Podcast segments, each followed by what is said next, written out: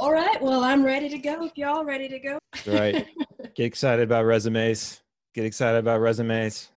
Here we go.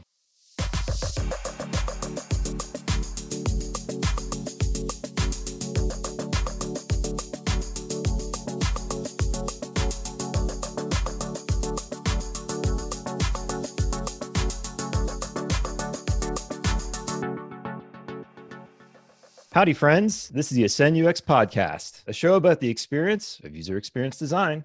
I'm Evan Sunwall. And I'm Ayan Behe. So, Ayan, we're going to talk about resumes today. We're going to cover some tips and advice, good practices to make a great resume to get that next UX opportunity. This is just general blanket advice for all of you out there. There are some other special circumstances. If you're switching careers, if you're a student, we may talk about that in the future, and also, this advice is kind of skewed towards North America. It may be something you need to adjust if you're applying to jobs in other locales that have other expectations with resumes. Let's get this resume party started. Do you know the history of the resume? No, I know absolutely nothing about the history of resumes. Well, before we get into that, let's break down the etymology of the word resume. It's French and it mm-hmm. means a summary, which kind of makes sense if you think of the intention and what we're making a resume for, right? We're summarizing who we are, what we've done, and when we've done it. But let's get back to the history. Apparently, it goes back to the one and only Leonardo da Vinci. Really? Yes. So apparently, in 1482, Leonardo, as I like to call him, wrote a letter to the Duke of Milan in an attempt to gain his patronage and support. So he summarized everything he had done and handed it over to the Duke in hopes of being employed. Huh. So, Evan, we've spoken about the root of the word of resume. We've spoken about the history of resume. What is the purpose of what we know today as a resume? The purpose of resume is to advance your application to the next step of a hiring process for as many job opportunities as possible by accurately communicating your educational and work experience. Okay. So for me to take everything I've done based on my education and also to complement that with my work experiences. That's right. Is there an experience for creating a resume? Like, for example, our audience, UX designers or people who want to get into UX design, when they're creating their resume, should they be thinking about who will be reading their resume and adapting it based on that idea? Yes, we should understand our persona. Who are we targeting? We're targeting hiring managers, possibly recruiters, because they're the people who are going to be consuming this document. You got to think of them as people who spend, and I looked this up, six seconds reading or scanning this resume. That is a very little amount of time. They often have a lot of applicants. They're giving precious little attention to what you put in that resume. They are very pressed for time. They may feel pressure to fill the job quickly because work is piling up and losing the job could happen. They're under pressure to fill the role. They may feel anxious about hiring an unqualified or destructive or toxic person. They may also not have been given training on how to even conduct interviews or even screen resumes. And they want to hire someone who is growth oriented, who collaborates well with colleagues, receives feedback with grace, and gets things done. That definitely does modify the person who's creating their resume's intention, right? Not only summarize your education and work experiences, that's a task in itself, but then how to stick out within six seconds to somebody who has a lot of work ahead of them. It is a little bit tricky, but it can be done. And we're going to help you with that. Yeah, and just going back to our episode with Crystal, I think one thing she said as a recruiting agent is tell me your story. And that's a great way to stick out from the rest. You're not just really showing the same skills and experience everybody else has, but putting forward yourself as well. And a good way to tell a professional story is to know it matters so that you can hit the high points. Evan, there's a big debate out there about resumes in regards of length. Should I have a one page resume? Should I have two pages? Because again, you said summarize my educational and professional experiences. That could be a lot.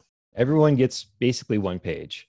And the reason for that is imagine if you're a hiring manager and you have 150 applicants, all take two pages or even more to describe themselves. It is daunting. It is exhausting. The one page limit is a hard constraint. Make sure that you use those six seconds that you get on average to the best of your ability. Yeah, that's definitely a good point. And also to emphasize that this is not the end, this is just an introduction of who you are. And the goal by doing that right is to open up a dialogue with the future company that will hire you. When you're creating this one page document, you can adjust the margins. You can use smaller font size. You probably don't want to go below 10. It does need to be readable at some level, but you may need to reduce it based on the length of your job history and the type of content you're putting on there. And this is going to put some pressure on you. You're going to have elements in your resume that you may want to keep and you can't keep it. And that's kind of the point. Okay, so you spoke about it quickly there, Evan, in regards of font size and margins. How important is visual design when creating a resume? There is a little bit of importance, even for the researchers out there. A little bit of care in how you create this document is important because we're in the design realm. Don't overdo it. It's very easy to overdo this pick one font, maybe two if you want to be a little bit fancy, but stick with it. Serif or sans serif fonts doesn't really matter. It's a stylistic choice. Use a website font. Don't get cursive fonts. Don't get creative. Don't try to overdo it with typography. Avoid background fills. A standard white document is what you want to do. Fills can get affecting the contrast and the readability of text. Generally stick with near black text on a white background for maximum contrast print it out on your personal printer, black and white. How's it look? Is it readable? Is it washed out and hard to read? Make some adjustments. I know personally when I like to go through resumes, there's nothing like having the physical document in front of you to mark up. The reading experience is just a little bit different with a physical document. So I have printed them out in the past, and I can tell you some of them don't turn out very well. Some of them are illegible. It's the visual design that's getting in the way of the heart and soul of your summary we live in such a digital first world today it's to keep in mind that this document might take different forms than from what you sent it but if i may play a little devil's advocate we're talking about having only six seconds and you're competing against a huge stack of other resumes. Could visual design actually help you to stick out from the rest? It can. There's no arguing that a little bit of visual interest can be effective but you want to make sure that it doesn't compete with your job history the things you've accomplished in your education. So if you do anything like that, try to keep it just in the header. Keep it very minimal. Resist the temptation to have it overgrow and start to compete with the content that you're trying to convey. So, how should I structure a resume? Okay. This is all general advice. There may be some specific guidelines we talk to for a career switcher or a student, but this is just kind of a general guideline for everyone. You're trying to retell this chronological story of your career we're thinking of big chunks top down from the page, the header area, which is your name, location, phone, email, portfolio link, maybe a little bit of that visual brand treatment if that's something that you have available. Then underneath that, every paid job you've had since, I'm going to use air quotes, adulthood, and every job should have a job title, company, location, how long you worked that job with months, responsibilities, what was this job expected to do, and accomplishments. How well did you do it? Then, university college level education with the degree name, granting institution, the year you earned it, and the GPA if you've earned it within the last couple of years. And there you have it the fundamentals of a strong resume. So, from what you've seen and what you've kind of taken away from those experiences, is there a certain way for people to write down their responsibilities from their past jobs or even their accomplishments? if there's one thing you take away from this other than do it on one page, it is people often conflate what was I expected to do and how did I personally do it. So when you look at responsibilities, think of it as two to three sentences. Look at a job description. What is the job expected to do? Describe it rather concisely. You don't want it to take up too much space, but what was the job expected to do? If you're a student, think about the coursework you took the projects you performed that speak to you demonstrating and learning those skills and abilities. The accomplishments are external validation of how well you did it. Awards, comments from your boss or manager, metrics, improvement, like 20% increased in conversion rate on this e commerce shopping website. That's the stuff that really speaks to your ability to get things done. And many, many, many, many, many people have no accomplishments to speak of they hope you just look at the logo of the company and say, look at that, look at that shiny tech company or that brand you know. Look at it. Yeah, I did awesome stuff. What did you actually do? Well, I was responsible for doing usability testing. Well, how many did you do? How well did you do it? What did it accomplish? Many people, when they have a lack of accomplishments, they just load it up with what they were expected to do. From a candidate perspective, if you want to shine, if you want to stand out, like really stand out, think about what you accomplished and put it into the resume. Don't have just your general responsibilities. Your resume will look different and it will be more persuasive if you take that approach. And do you have an example of how many accomplishments that should be included or responsibilities that should be included? This can get a little tough if you have a long job history because as you try to work within that one page constraint, you want to try to like have one accomplishment per job just to show that you did something meaningful, that you made it count when you were working that job. And maybe try to summarize the responsibilities a little more concisely, a little more to the point to kind of work it in the one page space. Recent history, give yourself a little more space, hopefully two, three, four, that really show how you're currently in the present day doing well. That makes it even more of a daunting task because it's hard sometimes to create the list of the responsibilities, especially when you're in the job and you kind of have your head in the task and especially accomplishments. That's what I personally find difficult in resume building is you kind of have to hype yourself, but at the same time be a bit modest. So it's finding that little balance. There's always tomorrow. If it's something like, I don't know if I have any, well, tomorrow you can start paying attention, recognize when people give you external validation of how well you're doing, remember it, write it down, document it so that it makes this task just a little bit easier. And the more you breed that practice within you, you'll know, hey, so and so said I did an excellent job. Hey, that project is doing a lot better because I did X, Y, and Z. You'll start to recognize that and make a note to yourself, and it'll get a little bit easier over time. I like the positivity. So, we talked about what we should include. Are there certain things that should not be included in a resume? All right, time to get controversial. Here we go. Objective statements. I don't find it personally persuasive because it's rather subjective. You can describe yourself however you like or what you want out of career. I, I skip those. It doesn't really tell me anything very useful about how well you do the job. Hobbies, irrelevant.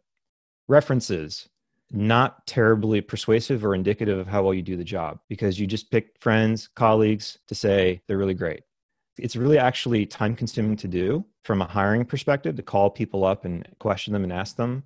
And it's just hard to get a really accurate portrayal of a person's performance. So I don't actually use those either. And the big one lists of skills and technologies. because you could just put anything there. You could put a laundry list of Axure and Figma and Sketch, and that's cool. And maybe you can game an applicant tracking system by putting a bunch of buzzwords. Well, what did you do with these things? Where did you learn how to use this? that often fills up a lot of space. And that's what people do a lot of is just like, I'm just going to make a giant list. What's a better approach is in your responsibilities, in your accomplishments, reference them there. Talk about how you use that tool to get something done or complete it. The words are still in your resume, but they're not taking up a bunch of space and without context. Other things, your photo, can be a source of bias, it could be a source of having your personal identity used against you in the applicant process. That's really unfortunate and also takes up space. Something else to not include mistakes. You have an infinite amount of time, loosely speaking, to correct mistakes in your resume. You can't afford them. A sign that you have multiple mistakes in your resume is that you're not particularly attentive or you don't really care that much to actually clean that up. It's not a good look. Never underestimate the power of spell check. Yes, or or its inability to catch grammar mistakes too. oh, you don't trust spell check then? I trust it to a degree, but I often read up sentences backwards to try to catch spelling mistakes or common grammar mistakes. Speaking of technology earlier, there's tools like Grammarly that can help somebody if it's not the language that they are very comfortable speaking, but they have to apply for a job. That's a great point. If if you have just a little bit of mistrust in your skills there, you should get someone that you trust, a friend, colleague who has more native mastery and get their point of view on how you're phrasing things or your grammar and get some feedback. We only have 6 seconds and sometimes when you see a spelling error or something, it really blocks you and it kind of makes you lose those little fine seconds that you have. Think of it this way, it's they're free points. Those are free points for you to gain. Don't give them up needlessly And going back to one element that you said not to include, so I'm based in France and it's more common here to include a photo with your resume. Even though I've been working here for six years now, I've never included one. So I don't think it's necessary, but I think it's more commonplace here. I've never noticed the importance or the relevance to include my photo. And nowadays there's LinkedIn. So if they do want to see how I look, then they can just do a little search. So let's put it this way you have to be sensitive to the cultural norms of where the job that you're applying to you don't want to defy them. If they're expecting a certain bit of information, you should provide it. So, next question. We hear often resume and CV, curriculum vitae, to be exchanged between one another. Is it the same thing or is it different? They are different documents.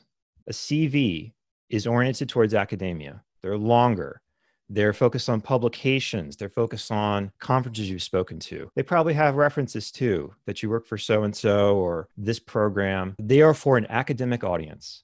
They are for a different audience than the persona we were talking about before. You should not use an academic oriented CV to apply to industry jobs. It, it does not resonate with that audience, but it may actually be really effective to get an academic job. So, my advice is there could be content you may recycle they could be very similar to each other. But if you're going to apply to industry jobs, you want to rewrite it and reformat it as a resume as we're describing it. You may have more success doing that. So again, it goes back to the idea of adapting. It's the user experience of your resume, right? An academic professor or someone of, of that type of program, they just have different interests and needs and requirements than an industry hiring manager. I think it also would change the accomplishments and achievements that you would put in your resume, as it's not the same type of world. Exactly. If you apply to a job and they specifically call out, we are looking for a CV, send both. As long as they are matching in their content, they're not like wildly different, you could just send both. In France, the term is CV that's used. It's not resume. So it, again, if you're moving from one country to apply to a different country, understand what are the customs in that country you're applying to. So, going back to the topic of applying for a job, are there certain file types that a resume should be? For good or for bad, Microsoft Word, DOCX, that is the file type that will serve you well. It is the one that's most widely recognized by different applicant tracking systems. PDF is also fine. You can certainly be a little more expressive with a PDF. It's best if you're sending it to a human being. If you're sending it directly to a hiring manager, may want to try PDF because it's going to be human read and it'll have the best formatting. Sending it to a system, Word is probably your better bet. There is always room for a plain text file, TXT. It's going to look not good, but it will have all the content. It'll be the most easily read.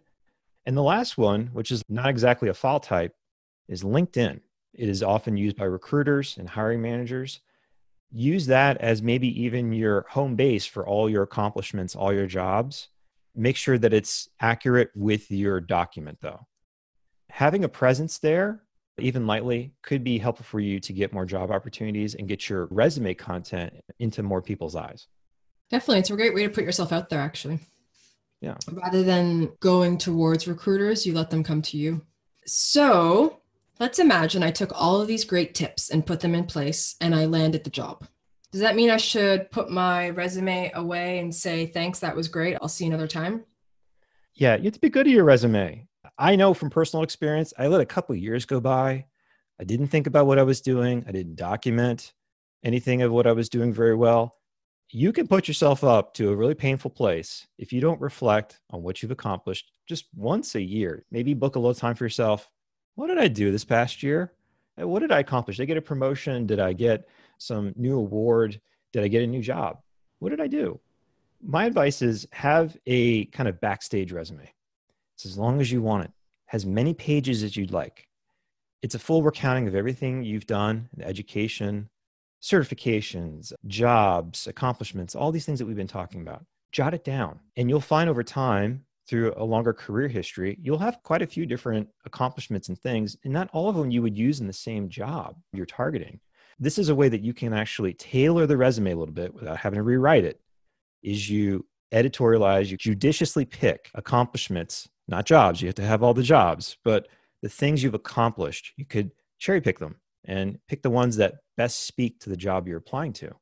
And now you have a slightly different resume. You didn't rewrite it. You didn't like have completely different version of it. But by doing that, you also can generate those tailored resumes that will help you get opportunities in the future. Yeah, I think that goes back to what you had said earlier about adapting.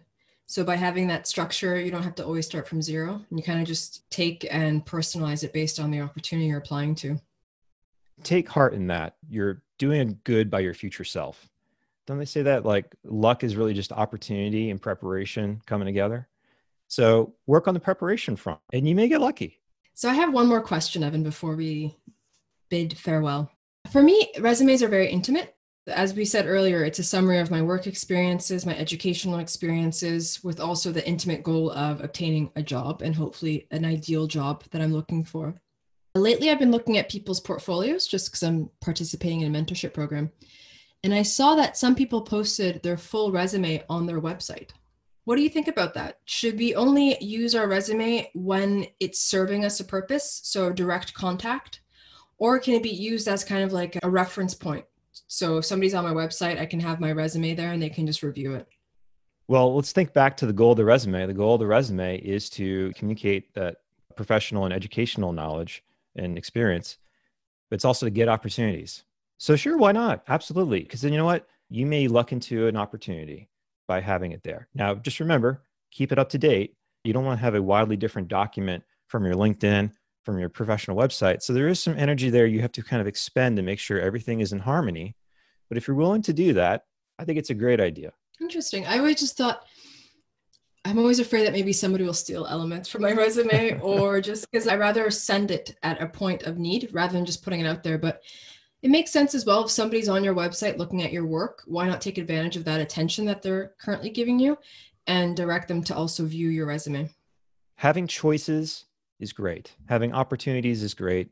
And the more you can get th- this summarized document out into the world, the more chances you'll get. And also, another advantage of being on the web, you don't have this one page limitation really either. It's easier to consume. One thing I did though on my website is like a summary page of who I am. And at the bottom, I gave a quick summary of the summary of my resume. Oh, nice. So without having to give everything. And then I just included logos of the clients that I worked with. You don't want to put everything out there because you also want to pique interest that the person wants to contact you and continue the conversation from what you put down on paper. If you just remember the people that you are sending this documentation to have just a very, very finite, short amount of time and attention and you want to maximize it to the best of your ability. If people internalize that, they're going to do a lot better and they're going to get more opportunity. So conserve that energy and make it count to the core point that I am a collaborative person. I get things done. I'm accepting of feedback and, I have a growth mindset. I want to learn and keep growing. And you will find those opportunities, they will come. Well, thank you, Evan, for sharing your experiences as a hiring manager.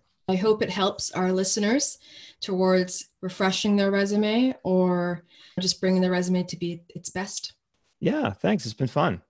Well, that's going to do it for this episode of the Ascend UX podcast. We'd love your questions and feedbacks. Send it to ascendux at pros.com. Also, rate, follow, subscribe, or leave comments on Apple Podcasts, Spotify, or whichever service you're using to listen to us. We definitely appreciate it. Thank you, guys. And until next time.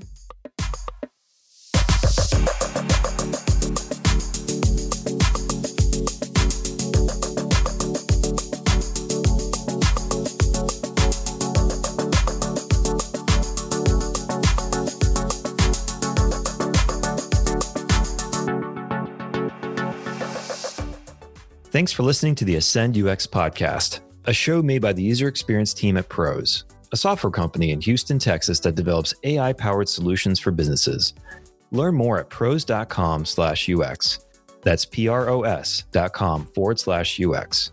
Our main theme music is by Ultravice. You can listen to more of his work at soundcloud.com slash ultravice. Also, thanks to Lakey Inspired for his music as well. You can listen to more of his work at soundcloud.com slash Lakey Inspired. And special thanks to our editor and producer, Brandon Robinson. Stay gritty, friends.